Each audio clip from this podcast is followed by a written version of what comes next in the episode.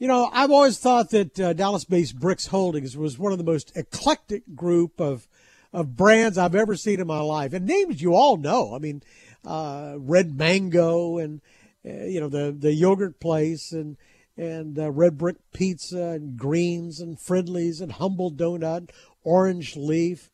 Really, I mean, it's all food and it all tastes good, but it is a, an interesting group of holdings. Sherif Mityas, Mityas is the president of Brix Holdings and joins us right now. It's good to have you with us.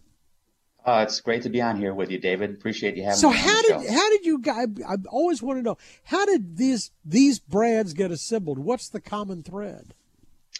I think the uh, the common thread is uh, great product, great brands, great people.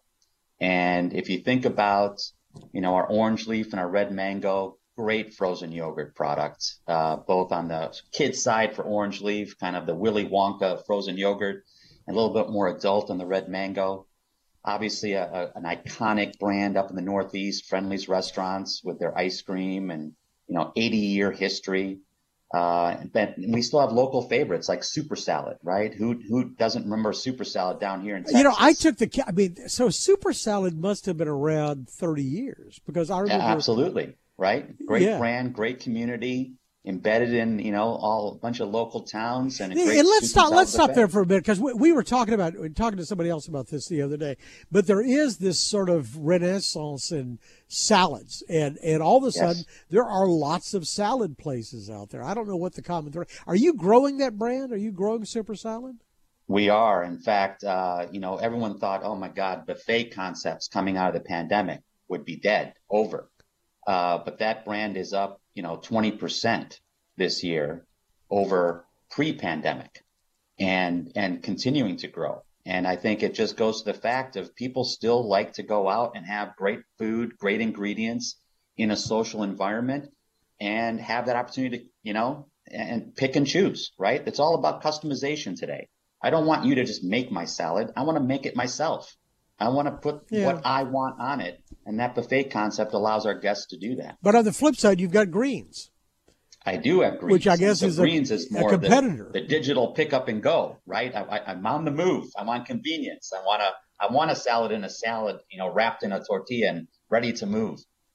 But again, the common thread: you've got a lot of frozen treats, and all with different names and how you keep isn't it easier for marketing and everything else to consolidate? I mean it, it, it it's i think what what we look at is especially in a restaurant portfolio group like we are is there's things that i'll say are above the skin and below the skin. So above the skin are things that guests see and guests have an affinity to brands right? They have affinity to my Friendly's my orange leaf my super salad and to bring those together, you'd lose some of that uniqueness. You'd lose some of that brand essence that guests know and love. But behind the scenes, like, can we buy the same strawberries across and create economies of scale in buying and purchasing and supply chain? Absolutely. Right? Those things behind this, under the skin that guests don't see, but allows a portfolio company to create value for their brands, to create efficiency for their brands.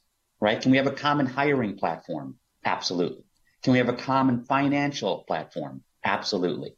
Things that the guests don't see that allow a portfolio group like us to really create value and acquire and, and then generate value for our brands. Well, so do you try to cross boundaries? I mean, am I Friendly's really is iconic. I think I know Friendly's and also the good humor man probably from reading Mad magazine when I was a kid because there you go. The guy running Friendly's always had a scowl in the, in, in, in the magazine. But I mean, could you walk that into Texas, or would you just not bother trying to create brand awareness for something like no, that? No, I think you absolutely can, especially for something that is known, has been known for 80 plus years. Yeah. And and if uh, if you recall, I mean, right now we have about 130 Friendly's locations uh, mostly in the Northeast, Eastern Seaboard, but also also all the way, all the way down to Florida. Oh, do you? And you know, well, you've got you've be, got transplants that are in Florida. So we do. We have transplants. So and they know think the of all brand. the transplants here in Texas, right, David? Yeah. I mean, we've got lots of folks from around the country that know and love Friendly's. I get I get ten emails a week from from people going, when are you bringing Friendly's down here, right? Because they know it. They came from New York. They came from Virginia. They came from Florida, and they're like, I, I want my Friendly's. I want my Fribble. I want my hunka chunka hunka chunka sundae. so, do you have enough to say grace over right now? I mean, every time I look around, you guys have added somebody new. Yeah, I mean, we're uh, we're always looking to acquire acquire great new brands right into the portfolio because again, we we look for really iconic growth opportunity brands that are led by good people, right? We're also looking for great talent of some of these younger entrepreneurs and, and business owners who have started a brand. They might only have 10, 20 units right now, and we can help them get to 200 to 300 because again of our core, right? And the ability to help support those brands as they grow.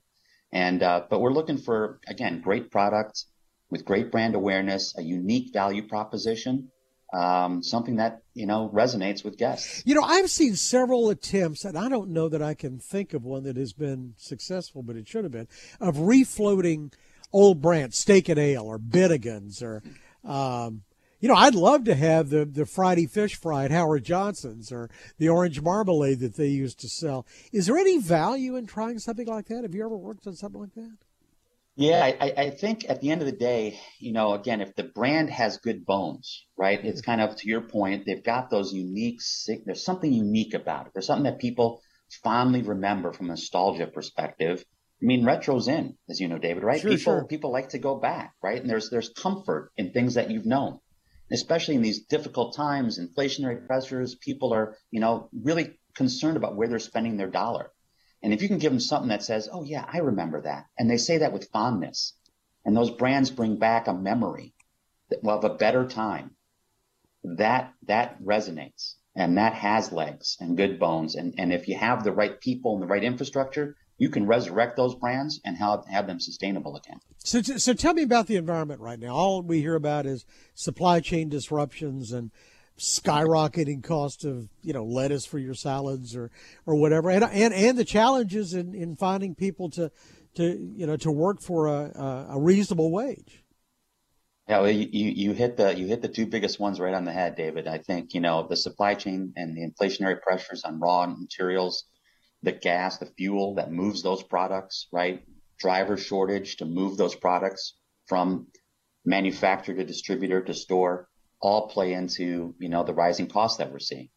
And, you know, we're going to start seeing, I think, some alleviation of that. Kind of all signs point to kind of peaked out probably from an inflationary perspective. We're assuming somewhere between three to three and a quarter percent next year versus the eight to nine that we had in 2022. Um, and so we, we do see a, a, kind of a balancing out of that going forward. The labor is, um, is a challenge, right? Finding good people, retaining good people, uh, it's really kind of why we spend a lot of time. It's one of our three strategic priorities is creating the right environment um, to retain and and really develop great people. Right? There's one thing about people say, well, we got to find good people. Yes, you have to find good people. We think the bigger issue is actually keeping them and developing them. Right? If yeah. we get a store manager, the amount of time we get to train that store manager, make sure they're fully functioning, only then to lose them is a disaster, right? So a lot of things we've put in place is really to help address that. And then the second thing I'll tell you is we're also focused on automation. Yeah, engineering out that, that hands-on requirement. That's that's right, especially that's, it's not inexpensive, added. but but I guess in the long run it pays. It, it, it, absolutely pays. So we're looking at automation in a big way. In fact, we're going to have uh, an interesting uh, new concept we're going to launch next year uh, a new pizza concept where a robot will be making your pizza.